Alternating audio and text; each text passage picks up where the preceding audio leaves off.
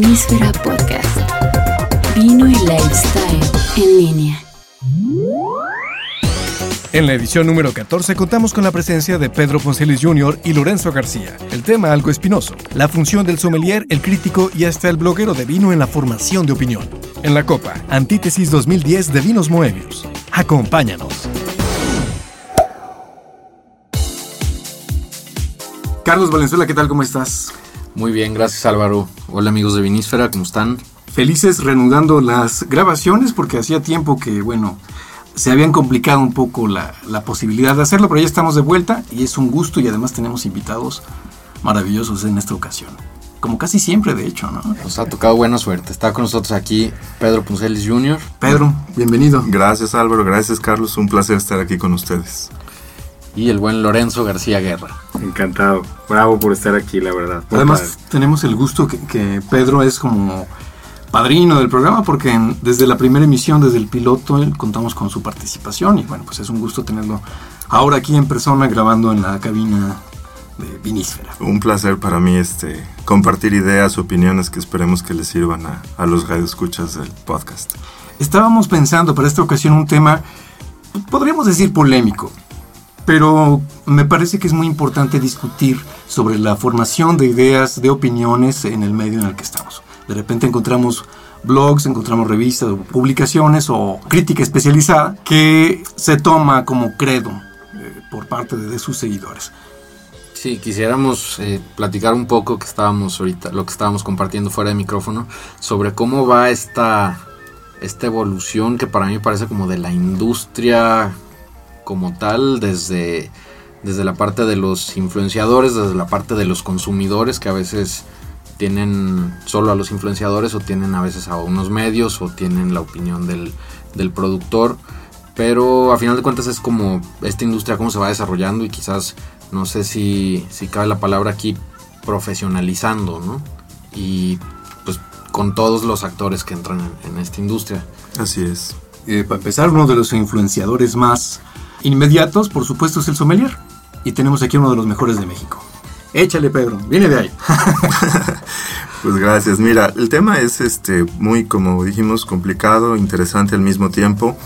Eh, cuando se habla de los sommeliers en particular, en algunas ocasiones siento que muchos de los consumidores, de, la gente normal, vamos a decirlo, el consumidor de a pie, la gente que simplemente pues bebe una copa, una botella de vino pues por, por gusto, pues de repente ven la imagen de un sommelier así como a un, a un este, especialista y, de repente pues creo que se le da una, una sobredimensión.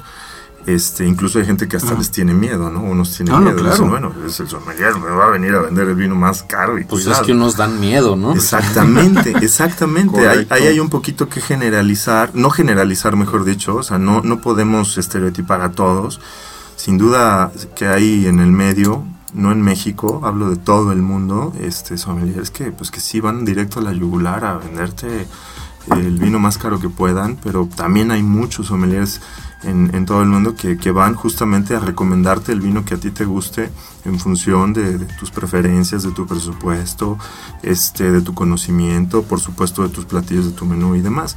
Entonces, eh, aquí, pues como punto central, eh, habría que decir. Primero, pues siempre es bueno sí tener una referencia, pero importantísimo es tener un criterio propio que solo se va a formar en función de ir probando y conociendo y, adentrándose en cada uno de los vinos que bebemos y, y no tenerle fe ciega a lo que un sommelier te pueda decir o a lo que una revista te pueda decir o un crítico de vinos te pueda decir. O un abogado. O un, claro, o, hoy que está tan de moda, ¿no? Un, un bloguero o, tanta gente que opina, ¿no?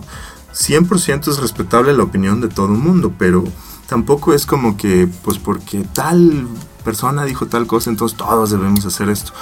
Y en México particularmente, vemos este, cada vez más sommeliers en, más restaurantes, sí, asesorando, apoyando y ayudando. Eso es, eso es bueno, pues para quien de repente se sienta un poquito falto de información, pues se pueda apoyar. Pero qué mejor llegar al restaurante con, con, ya un criterio formado, con una experiencia formada, creada en base a probar, a visitar las regiones, probar vinos, etc. Y tener una, una opinión propia El vino es sumamente subjetivo y pues aunque una revista de vinos me diga que tal vino tiene 100 puntos, pues bueno, que si yo lo pruebo y no me gustó, pues no me gustó, punto. Entonces a mí a lo mejor tiene 70, 80 o lo que sea. En el camino hay que encontrarse con cosas buenas, con cosas malas, pues para que entonces nuestro criterio tenga puntos de referencia que nos permitan opinar y juzgar con mucha precisión si nos gusta, por qué nos gusta, si no nos gusta, por qué no nos gusta, ¿no? ¿Crees en un hipotético caso que el público llegara a un nivel de formación deseado? Pues mira, es, es, es eh, difícil.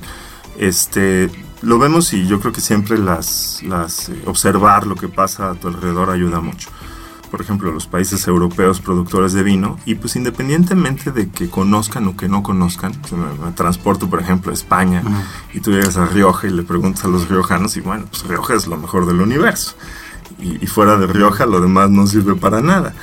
Te lo dicen, te lo sostienen, te lo defienden y tienen sus argumentos. ¿Por qué? Pues porque tienen esa experiencia de haber probado muchas cosas y ellos están convencidos de su estilo, ¿no? Así como que la objetividad 100%, ya lo dije hace rato, pues no existe porque el vino es muy subjetivo y bueno, cada opinión es válida, pero en función de que esté mejor formada, pues creo que va a ser más este, sostenible, ¿no? Claro. Perdón, yo quiero hacer una pequeña pausa, lo siento muy serios. Vamos escuchando esto que tenemos en la mesa. ¿Qué es, Carlos? pues es algo que me encontré en la cava, que es Antítesis 2010 es un rosado que... Como un claretito. Ajá, como claretito más bien. Creo que... ¿Qué dice aquí que es? Aprovechando el paréntesis, clarete rosado, ¿la diferencia en la vinificación? Este, son diferentes procesos, eh, sobre todo, bueno, el tema de la intensidad de color, esa, esa parte de la maceración, de la extracción, de toda la parte colorante, pues en un clarete es mayor. Un rosado pues siempre tiene a colores más, más pálidos.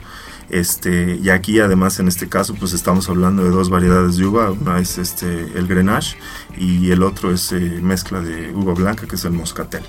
Entonces este, aquí pues cuando mezclas uvas también de dos colores pues te llegas a, a tener este tema de los, de los claretitos, ¿no? Este, siempre el, vino blanco, dependiendo de la mezcla y de la proporción y del proceso de vinificación, pues te permite llegar a estos tonos.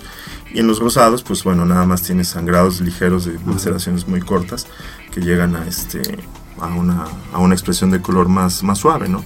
En este caso, pues tenemos un, un, rosadito un poquito más intenso que pues llega a ser un, un, clarete, ¿no? Un tinto muy ligerito. No, no sé, yo siento que hay esa connotación que tiene que ver con mala información, entrando al tema, de gente desinformada que dice, el vino rosado es entre azul y buenas noches y no sirve para nada. Pero al revés, o sea, yo siento que lo rosado es para para toda ocasión. 100%. Aquí, aquí por ejemplo, en, base a esto, el, rosado pálido al que yo me refería, bueno, es más que nada en el tema de la intensidad en el color. Entonces, cuando pensamos en un rosado... Es un rojo pálido. Este es un rojo muy pálido, que bueno, por su aspecto visual, pues llegamos a esos colores rositas, ¿no? Asalmonados y ese tipo de cosas. Y no, el que sea un vino pálido y el que sea un vino de poco color, como bien comentas, no significa que el vino sea malo o que sea un vino que no vale la pena, al contrario, o sea, hay rosados que son espectaculares. México en particular, bueno, pues en los últimos años ha estado haciendo algunos rosados bien interesantes y bien ricos. Tenemos muchos ejemplos de esto. Y este, los consumidores, nuevamente, que, que, que, se animan a probar, a experimentar y demás, han descubierto muchos rosados bastante interesantes. Y que además, en cuestión, por ejemplo, de armonías y maridajes, los rosados son sumamente versátiles, ¿no? Es, es, mucho más fácil maridar un rosado que un blanco o un tinto en los extremos, ¿no? Sí, o sea, un blanco. Es más fácil comer con rosado una torta ahogada, preguntabas hace rato. Sí. O sea, es maravillosa con un vino rosado es muy a gusto, ¿no? Vamos. Sí. y hay unos que todos conservan características muy de tinto, que vas a encontrar eh, cierta tanicidad y además muy frescos, ¿no? Y que para México, pues está genial con este clima que estamos padeciendo en este momento. Con este clima y con nuestra comida, pues van. Muchos platillos de la gastronomía mexicana se prestan a los vinos rosados.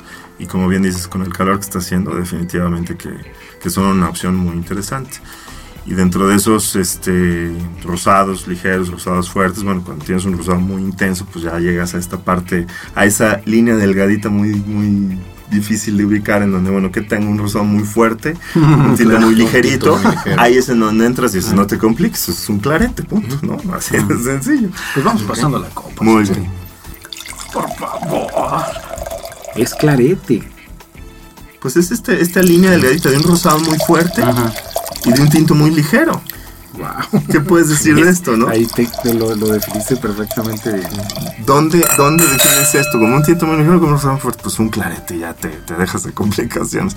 Caso, por ejemplo, de un White Zinfandel, un Blanc Zinfandel, que tienes rosados muy pálidos, y no por pálidos que sean malos, ya lo dijimos, pues este, ahí sí está muy, muy marcado el, el rosa del suavecito.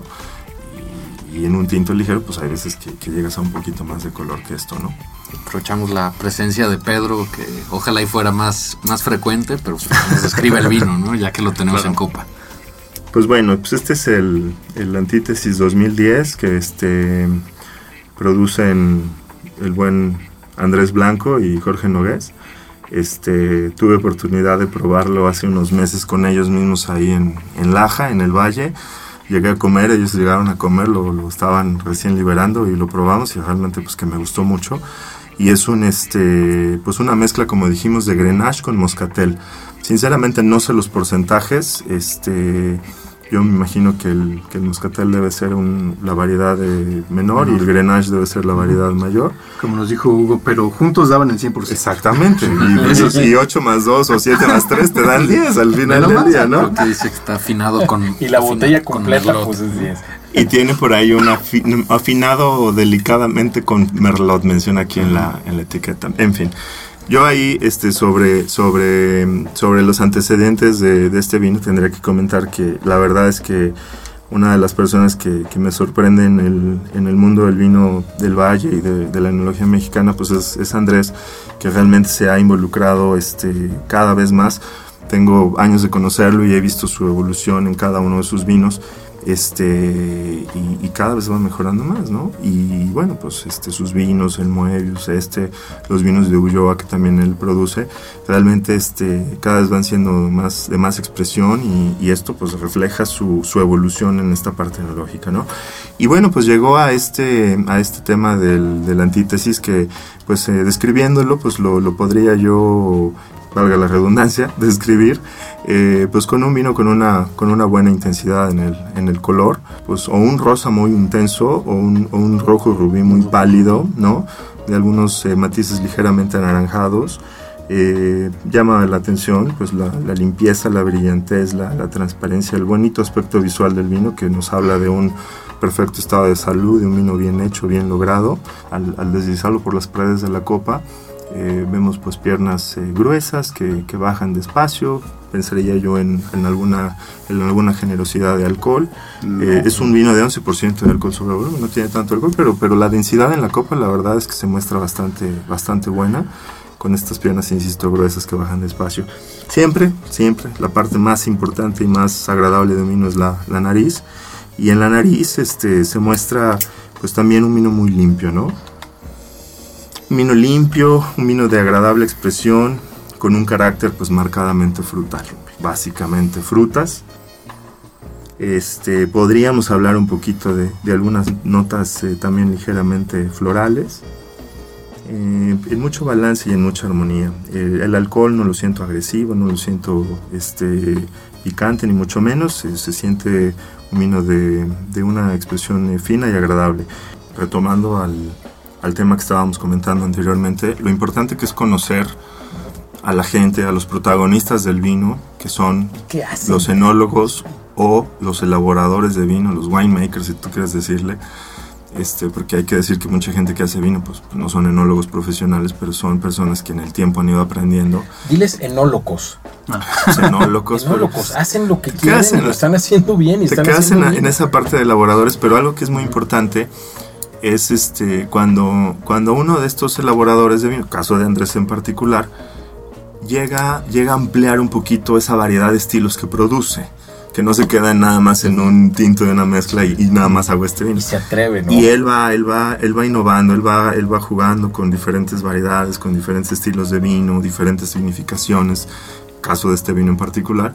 Y, y cuando llegas a, a esos buenos resultados, pues se nota que vas aprendiendo y dominando la técnica, que eso ayuda mucho al, al, vino mexicano y ayuda mucho al consumidor final, porque tienes una mayor opción, tienes un abanico más amplio de opciones para poder escoger, ¿no? Ahí es en donde entra esa, esa pues vamos a decirlo, responsabilidad del consumidor de acercarse y de averiguar, pues que un mismo productor puede tener diferentes estilos, hace diferentes líneas este, y, y tiene diferentes proyectos, ¿verdad? Bueno, ahí estás diciendo algo, pero depende del um, consumidor acercarse o es trabajo del productor. De los dos, definitivamente de los dos. El productor tiene el trabajo de darlo a conocer. Y el aficionado, el conocedor de vino, pues tiene también la chamba de acercarse al, al vino. Hace poquito estaba yo en un, en un festival de vino que se organizó por allá en Playa del Carmen. Y, y un restaurantero este, alza la mano y dice, este, pues es que, es que yo estoy, ahora sí que, este, puesto para entrarle al, al tema del vino mexicano, pero no se acercan. Dices, bueno, pues es que pues, el, el productor pues tiene la chamba de hacer el vino y tú como restaurantero, si quieres tener una buena carta de vino mexicano, pues también da un pasito para adelante, Claro, ¿no? O sea, hello. si, uno, si- si los dos, si los dos dan el paso, pues nos acercamos más. Me encanta, me encanta lo que acabas de decir porque es, es un poco esa frase de mi madre que me fascina y te va a gustar y les va a gustar es nos debemos a la tierra que nos vio nacer. O sea, no pidas que ella venga a ti, eres parte de ella. Tienes que buscar lo que eres. Y si tú no te asumes la responsabilidad de ir a buscar a Ensenada, ir a buscar a Oaxaca el mole, ir a buscar a Guadalajara el picante y a Yagualica el mirasol maravilloso, alfilerillo y no sé, a todos lados donde somos y pertenecer a donde pertenecemos, pues estás mal, compadre, no quieres que las cosas te lleguen. Oye, no hacen su esfuerzo por venir. ¿Qué quieres vender? un poco de la responsabilidad del tanto del productor como del consumidor está también la super responsabilidad del comunicador, no hablando cada quien como de la trinchera que nos toca, Así es. que pues no porque podamos eh, publicar tenemos que publicar, ¿no? De repente eh, no todo va a pasar por un solo perfil, sino que tanto como estamos hablando de este vino, que el productor dice, ah, pues mira, yo puedo hacer este perfil y puedo hacer el este perfil. También el comunicador debe decir, ah, mira, pues dentro del gran crisol del vino mexicano está esta búsqueda de esta escuela enológica de tal de, de tal enólogo está esta otra completamente opuesta pero que los dos logran buenos resultados y está esta esta y cada una evaluarla por el pues, por la por la vía que Es su por la valor intención absoluto, que se claro. que se generó Yo, yo ¿no? siempre he dicho, es, eso es una cosa bien importante, lo, lo pones sobre la mesa y es padrísimo, porque es, ¿cuánto vale lo que vale? Vale en función de su contexto. Así es. Yo creo así, yo, yo creo en eso. O sea, no puedes darle el valor a una torta ahogada en Sonora. Allá comen tacos de carne asada. Y son maravillosos en su contexto. Y en Monterrey comen cabrito. Y en Oaxaca comen mole. Y son maravillosos. Le dices a un oaxaqueño, ¿qué opinas de la torta ahogada? No sirve para nada. Entonces, si las cosas las evaluamos, como tú bien acabas de decir, en su contexto, en su perfil, en su búsqueda, entonces podremos informar mejor. Sí, nosotros- Ok. Esa es la parte, y coincido con Carlos, coincido contigo, del informador, del comunicador. así es. Pero también hay una parte que, que ese es como el, el mensaje para mí más importante que siempre trato de darle a la gente. A mí realmente me importa un cacahuate lo que el crítico, el bloguero, la revista, etcétera, pueda decir. Para mí lo más importante es que el que bebe vino, el consumidor, esté lo mejor informado para que él decida. Y ya él decidirá pues, si le gusta, si no le gusta, si comparte la opinión de la crítica o, de la revista o de lo que sea o no. Y, ya podrá sostenerla y defenderla. Pero lo que no se vale o lo que creo que no está bien es que en México veo mucha aborregada. Veo, veo mucha gente diciendo, es que este vino es bueno porque yo leí que tal persona dijo que era muy bueno. O este vino de plano no vale la pena. No lo han probado, pero están diciendo, no vale la pena porque este, yo leí que este vino no era muy bueno. Y de ahí llegamos a esos juicios generalizados que eso sí no se valen, en donde me dicen, es que el vino mexicano es muy caro. Y dices, "A ver, todo el vino mexicano es muy caro. Pues no es cierto, ¿verdad? O todo el vino mexicano es salado. Pues, sí, pero perdón, pero tampoco es cierto, ¿no? Oye, Pedro. Entonces ahí tiene, tiene la gente, como este restaurante del que hablábamos hace rato, que dar su pasito. ¿Cuál es el pasito que tiene que dar el, el consumidor? Pues tratar de, de- de educarse, de probar, de experimentar y de conocer diferentes puntos de vista que le ayuden a formar su criterio. Si en base a esa experiencia el consumidor final me dice, me gustó, qué bueno. Y si me dice, no me gustó, qué bueno. Pero que no sea en base a las opiniones de terceros cuando muchas veces la gente ni siquiera lo ha probado. Bueno, y aquí ahí, ahí se atora mucho. pongo yo una pregunta que va como, como un 4. Entonces, la información para el, el consumidor final. Le ayuda o le termina perjudicando? O sea, tanta información o es información a Yo medias. creo o- que siempre ayuda, pero, pero una información no nada más este, de un medio en particular, sino bueno, si tú quieres saber sobre este vino, bueno, pues te invito a que leas pues, los diferentes artículos que han salido, los blogs, los periódicos, y que además si puedes meterte a la página o, o- o de alguna manera establecer contacto con el propio Andrés y que además él te diga su opinión, y ya con todas esas opiniones, ahora sí, adelante. Y, últimamente a que lo pruebes. Claro, obviamente. Pero, pero a lo que vamos es que hemos visto en los últimos este, meses eh, esta, esta tendencia de, pues de, vamos por ejemplo a nivel mundial, esto no es en México nada más, ¿no? Esto es a nivel mundial. Vemos por ejemplo lo que ha pasado con revistas como el Wine Spectator, como Parker, toda esta influencia que tienen sobre la gente. En México no hay nadie que llegue a tener una opinión tan pesada como la de Estamos bueno. muy lejos, sí, qué bueno. Pero sigue, sigue habiendo esta parte de, de muchas gentes que, que opinan, que tienen sus, sus, sus seguidores, que tienen sus fans, y que a veces opinan bien, a veces opinan mal. Y el problema es que la gente ya no busca otra opinión más. Es como cuando te enfermas y te vas con la primera opinión del doctor sin preguntar una adicional. Hay que operar. Hay que operar y pues a veces con una pastillita te cura, ¿no? Entonces ahí es donde dices, bueno, pues hay que informarse lo más posible. Y el que haya mucha información es bueno. Que haya opiniones buenas es bueno. Que haya opiniones malas es bueno. Pero hay que buscar eso y aparte el, punto de vista de quien es el responsable de elaborar esto, ¿no? Y Oye, la- ah, perdón, nada más para y sobre cerrar eso decides. Cierra, cierra, cierra. Eh, entonces, ¿crees que pueda decir que todo lo que necesito saber, eh, es exagerando, pues, si me gusta este vino o no, está en esta copa de vino? ¿O necesito esa formación de contexto y conocer más allá? Necesitas la información de contexto y ir más allá. De acuerdo. Firmo y cierro contigo. O sea, y, y aquí, en un sentido de asumir la responsabilidad de estar enfrente de un micrófono, digo, sí, literalmente yo, entre nosotros cuatro, estoy criticando al consumidor. Tienen que asumir una responsabilidad. Y su responsabilidad es la de crearse un criterio de elección. Y no te lo va a dar ni un bloguero, ni un wine spectator, ni una revista, ni una nada. Te lo va a dar Ni un probar. Te lo va a dar eso. Entonces no puedes llegar y criticar a Pedro, criticar a Carlos, criticar a Álvaro o a Loro Gagu, Lorenzo en su caso, y decir, no, pues es que lo que me recomendó está malo. Qué bueno que ya sabes que está malo. Qué bueno que ya lo probaste. Qué bueno que tú ya dijiste, esto no me gusta. Sí, aunque Pedro y Lorenzo y Carlos y, y quien sea lo diga. Eso, eso me encanta porque es, es un poco como darle la batuta al, al lector, al consumidor, al que se toma la copa de vino. No digamos que un vino es malo porque el sommelier me lo recomendó. No, este me quiso vender la más cara, compadre. O sea, tú le puedes decir no quiero eso. Y de veras, eso es como asumir la responsabilidad de yo me tomo la copa. Yo decido qué me tomo. ¿Y cómo puedes decidir? Buscando. Claro, pero se necesita un espíritu particular del consumidor, Sí. porque nos encontramos mucho, yo creo que ustedes lo han escuchado infinidad de, de veces que dicen, no, pues esta botella me cuesta tanto, mejor una de whisky o una de tal que me pongo Me pone pero más, más, más, a gusto y me sale más barato, donde es, es un medio nada más para llegar Pues a sí, la pero fiesta, a final ¿no? de cuentas yo no, yo eso no lo criticaría tan gravemente porque el tipo lo que estaba buscando era encuetarse. Claro. Y yo creo que sí, un medio pues, para sí, pues, caro puede ser el vino tinto, ¿no? O sea, si te quieres encuetar con tres botellas de 800 pesos, te va a salir bastante más caro que tomarte una ron de 120. O sea, no, no, es, creo que eso no tiene discusión. Si el tipo quería encuetarse, pues tomó una buena decisión y es muy respetable. Lo que no se vale es lo contrario. Decir, oye, yo me quería encuetar y me vendieron vino tinto.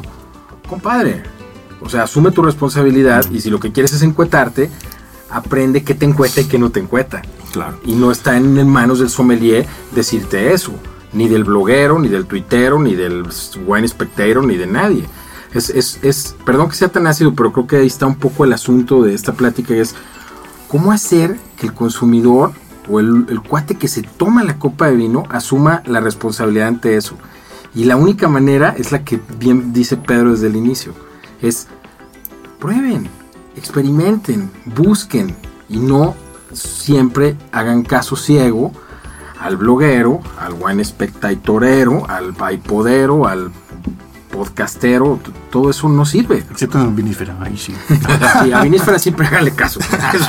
Mira, y un poco para, así como ahorita tú decías eh, la parte de ser un poco ácido y actuando como antiácido yo, Este, aquí pues ojo, no es como que sea un regaño ni mucho menos para nadie, ¿no? Este, al final yo creo que la intención que tenemos los cuatro ahorita en esta mesa platicando sobre este tema es que, que a la gente que como a nosotros nos gusta el vino puedan disfrutarlo, entenderlo este, mucho mejor. Eso es es. como, como esa crítica constructiva que se le puede hacer a alguien diciendo, bueno, no, no te compres todo lo que, lo que veas, ¿no? Este, o todo lo que te digan, que es buenísimo, maravilloso, sino, sino qué mejor que si tú lo pruebas y tienes un conocimiento un poquito, no tienes que ser experto ni mucho, ni mucho menos, pero sino, si tú lo pruebas y con un conocimiento un poquito mayor, vas a poder tener un juicio pues mucho mejor y una opinión mucho más válida. Y 100% respetable, insisto en esa parte, la opinión de todos. Si un vino te gusta, si no te gusta, es totalmente válida. Si tú la quieres compartir con más gente, lo puedes hacer libremente y nadie te puede decir lo, lo contrario. Este, siempre, nada más, aquí yo, yo sería incisivo en esto, siempre pues con respeto, ¿no?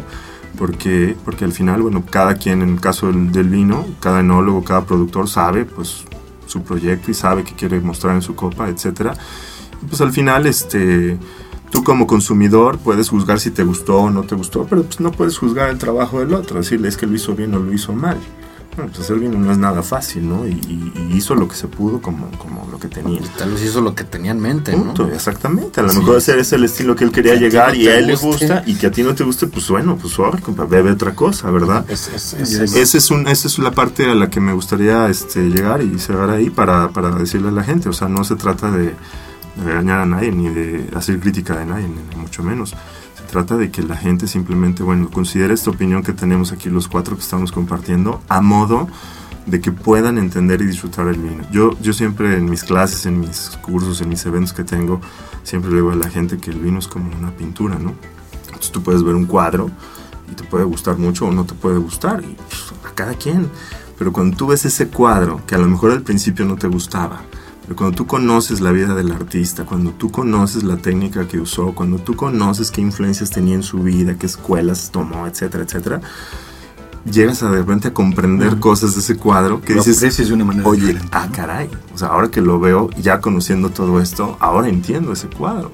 Y puedes seguir sin gustarte, comprado totalmente, pero lo entiendes por lo menos. Y dices, bueno, ahora respeto la obra y respeto al artista porque pues pasó esto, esto, esto. En el vino, pues muchas veces pasa igual. Tú de repente pruebas un vino que no te gusta, válido.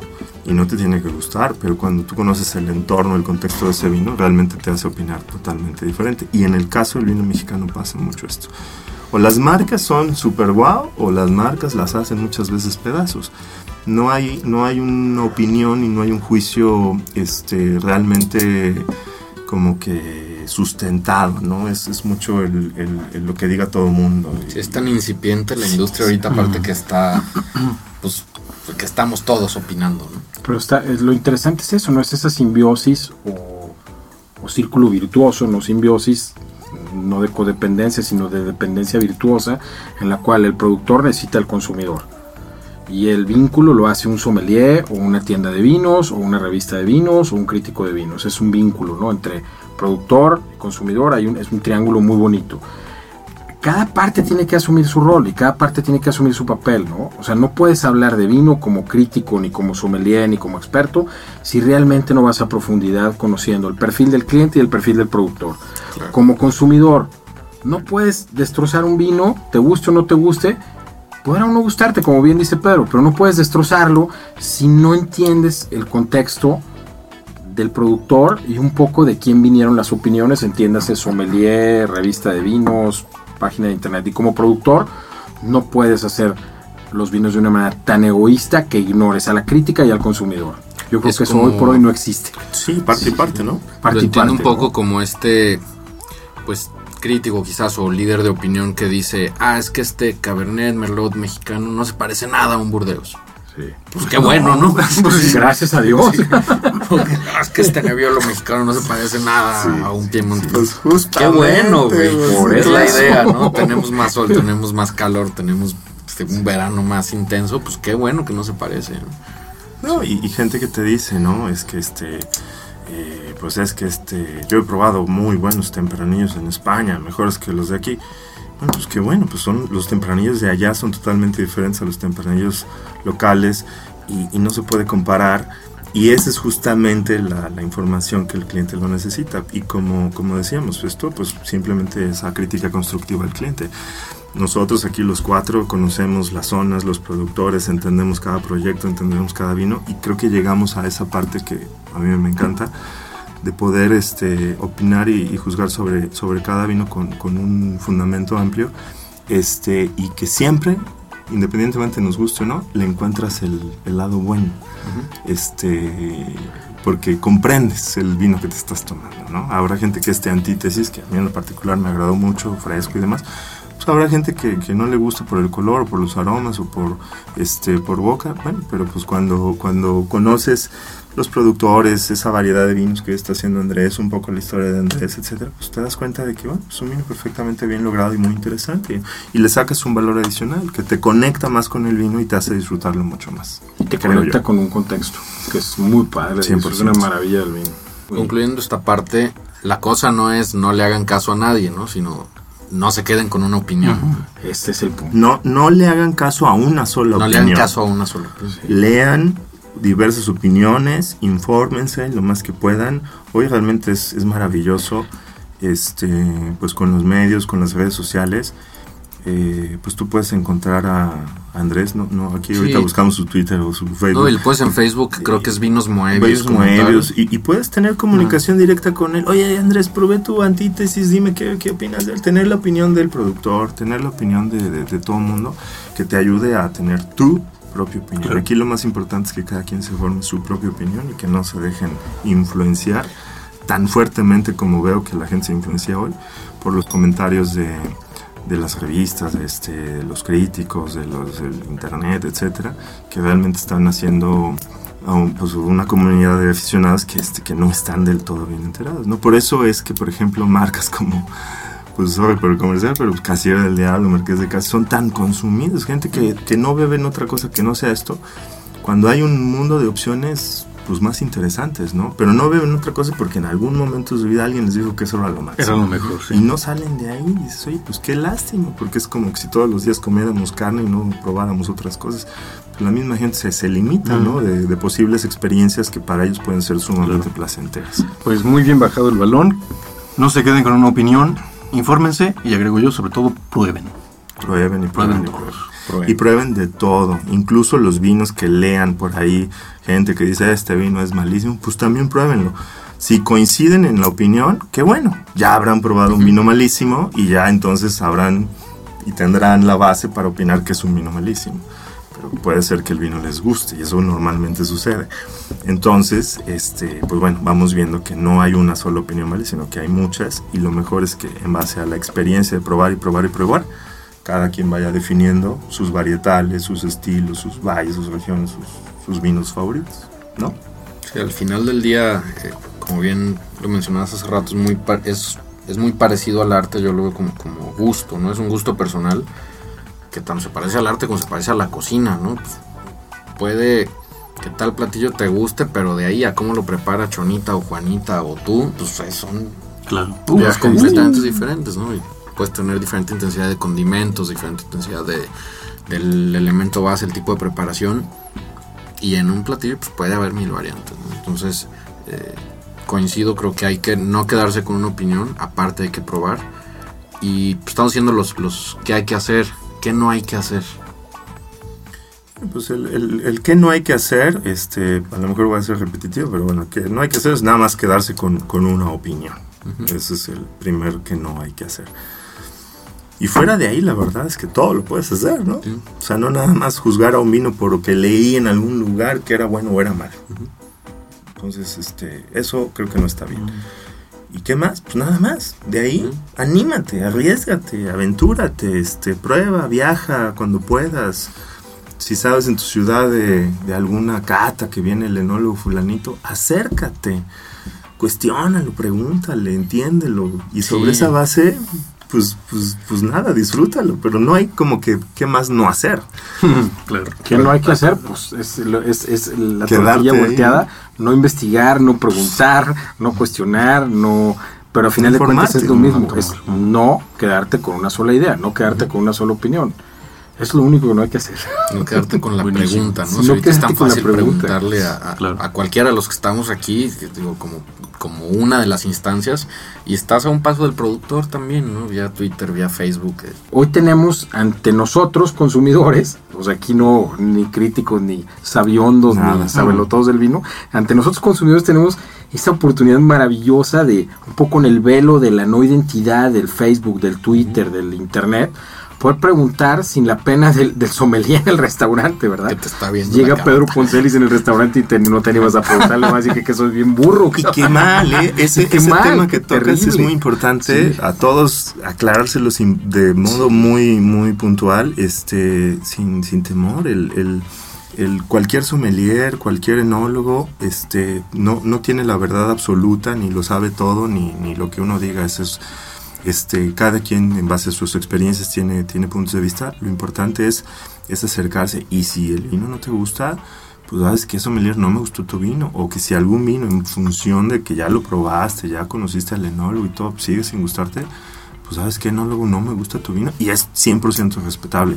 Pero lo que no se vale es que me digan, es que no me gusta el vino porque yo leí que fulanito de tal dijo que no estaba bueno. Sí, no me- no me pueden echar Se los voy a voltear en ese, en ¿Cómo ese crees? punto. ¿Cuántas veces te habrá tocado también de un consumidor, pues tal vez no, no, con- no conocedor, que dice, sabes que este, está acorchado y no me gusta y, y el vino está perfectamente Sí, bueno? ¿no? muchas veces, muchísimas veces. Y ahí pues entra con siempre mucho respeto y con mucho tacto. Ahora sí que las tácticas evasivas, ¿no? Como los aviones en combate. A ver, señor, vamos a ver. No, no, usted lo encuentra acorchado, el aroma, y empiezas a explicarle, ¿no? A informarlo. Si ya después de eso ves que es necedad del cliente, que, que pues simplemente por lucirse en la Ajá. mesa, que es por cierto muy mal visto, este, radio escuchas del podcast, no lo hagan porque créanme que en vez de quedar bien quedan muy mal. Este, al final, eh, después de explicarles, pues, si el cliente está en la necia, bueno, pues sabes que no hay problema, le cambiamos el vino y, y- punto.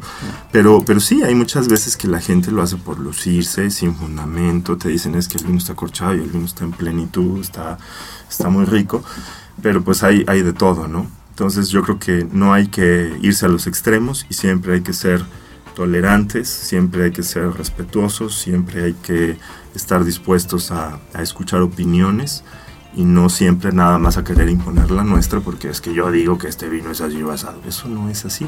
En el caso que tú comentabas, Lorenzo, es justamente la función de un sommelier recomendarle al cliente el vino que le guste al cliente. Exactamente. A mí me llegan algunas personas que me dicen, oye Pedro, estoy construyendo mi casa, estoy haciendo mi cava, necesito que me hagas una lista de los vinos que tengo que comprar. Es- Ah, pues este un pero- Petrus, espérame. Mucho Mira, gusto. si, si me, si me quieres prestar tu cava, te digo una lista de los vinos que a mí me gustan que yo tendría, pero esa lista no tiene nada que ver con Ah. tu lista. Sí, sí, pero no puedo no contar esta anécdota. Cuando yo iba a abrir mi negocio, cuando yo iba a abrir el restaurante, yo tenía la imperiosa necesidad de recibir una bendición de Luis Marcet. Y me dijo algo que nunca se me va a olvidar. Y tiene que ver con el restaurantero y el sommelier y los prestadores de servicios de hostelería y gastronómicos en su generalidad para mí. Porque le cambias el sustantivo de la frase que voy a decir y da lo mismo. Me dice, mira Lorenzo, la diferencia entre poner un restaurante y ser un restaurantero es una sola. El que pone un restaurante se preocupa por el resultado del negocio. El restaurantero se preocupa por la satisfacción de su cliente. Punto. Punto. Un buen sommelier se va a preocupar por la satisfacción de su cliente. 100%. Así es. Un vendedor de vino se va a preocupar por vender la botella más cara. Así de simple, ¿no? Entonces, como consumidor, tú tienes que tener cierto nivel de criterio para saber cuándo estás yendo a un restaurante que lo que quiere es sumar a la cuenta total del día o cuándo estás yendo a un restaurante donde te van a dar esa generosidad de la atención. Y sí existe la diferencia, digo. El otro día me preguntaban en una, en una entrevista que cómo, cómo saber este, si tengo un buen sommelier o no enfrente.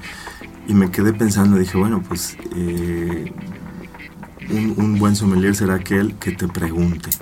A ver, señor, vamos a platicar un poquito. Exacto. A usted qué tipo de vino le gusta, ¿no? Le gustan los blancos, los rosados, los tints más ácidos, más dulces, amaderados, frutales, ligeros, poderosos.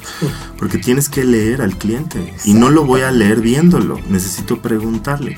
cuando ustedes encuentran un sommelier que les pregunta, que, un poquito les, les saca el, la, sopa para decir, bueno, a este señor le gusta este estilo de vinos. Ahora sí, mire, en base a lo que usted me dice, le recomiendo tal y tal y tal y tal. Ahorita que decías, oye, pues va a comer pescado. Ah, bueno, entonces le recomiendo fulanito, fulanito, espérame. No les preguntaba al cliente qué quiere. Entonces le estás recomendando los vinos que tú quieres vender, que a tu gusto crees que le van a gustar al cliente, pero no le has preguntado. A lo mejor estás recomendando un chardonnay para un pescadito, verga. Pues sí, pero resulta que al cuate no le gustan los vinos poderosos, no, no le gustan los aromas del chardonnay. A él le gusta otra cosa, Pues entonces un, un buen sommelier será aquel que platica contigo platica, que te pregunta, que, pueda tener una, una, una, este, que te está leyendo en esas preguntas, claro, que se quiere poner en tu lugar y quiere saber qué tienes en tu mente para poder recomendarle lo que a ti te gusta. No, no lo que él tiene que vender o lo que está en su carta que tiene atorado y que entonces es cuando te sacan pues, los vinos caros o algunas etiquetas. También hay que ver que pues tristemente no todos los colegas, eso es una pena, pero, pero es una realidad, como tú decías de los restauranteros, sorry que estoy pisando algunos callos, pero, pero por ejemplo hay, hay este, sommeliers que, que, se preocupan más por sus intereses económicos y algunos proveedores que lo fomentan dando premios porque vendiste tanto y entonces el cuat se la pasa vendiendo tantas botellas de vino porque le prometieron que si vendía 100 cajas se lo iban a llevar de viaje a algún lado. Y ahí está todo el mundo, ahí está todo el mundo vendiendo y para, ¿para qué? Pues para que el hombre se pueda ir de viaje y el interés del comensal, pues es en parte. O sea, el restaurante vendió, yo me voy de viaje, el comensal queda en un tercer término. Ahí nos damos cuenta de inmediato cuando, cuando tenemos a un sommelier que, que platica, que nos enseña, que nos pregunta para recomendarnos lo que realmente a nosotros nos gusta. Entonces eso es muy importante. Ahí se puede ver, como tú comentas en el restaurante, aquel que se preocupa por mi experiencia y no tanto por el cheque promedio o, la cuenta final y ver cuánto voy a ganar del año, ¿no? Claro. Señores, para cerrar, eh, tu Twitter, Lorenzo. Loro Gagu, muy fácil. Loro Loro, mi apodo, mi apodo, Loro García Guerra, Gagu. Este, me encanta que me tuiteen y que me manden preguntas y siempre dispuesto a... Me doy tiempo para contestarlas. Excelente. Pedro. Arroba Poncelis, arroba Poncelis el Twitter y también la página sommelierponcelis.com. Ahí está el Facebook y todo lo demás que, hacemos y pues esperemos que le haya servido mucho a... ¿Sigues dando cursos, Pedro, ahorita? Sí, yo sigo dando cursos, clases, catas en, todos lados y, y, ahorita estamos por, por abrir una nueva aventura en, en Ensenada nos vamos a vivir para allá y este, para poder recibir a las personas que quieran conocer la, ruta del vino, que quieran ir a las vinícolas, etcétera, pues me dará mucho gusto por ahí este, atenderlas, recibirlas personalmente para, para que conozcan de un modo muy, muy, muy cercano todo este tema del vino mexicano. Siempre es un placer compartir la mesa y una botella de vino con nuestros invitados. Y este tema da para seguir, pero por lo pronto agradecemos su atención Carlos Valenzuela y Álvaro José Gómez. Hasta la próxima emisión con nuevos invitados y una nueva botella de vino para compartir. Envía tus comentarios a podcast.vinísfera.com.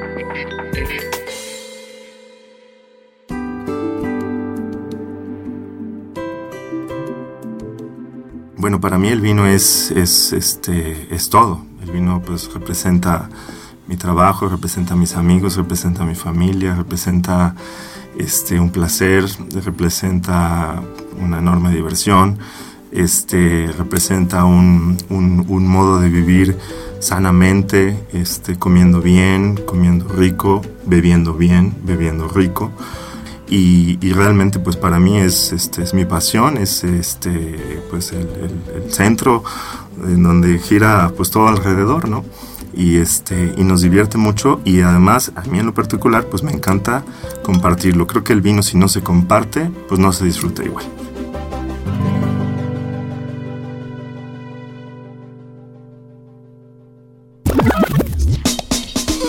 Vinísfera en línea. Podcast realizado en Aurix Producción Digital. www.aurix.com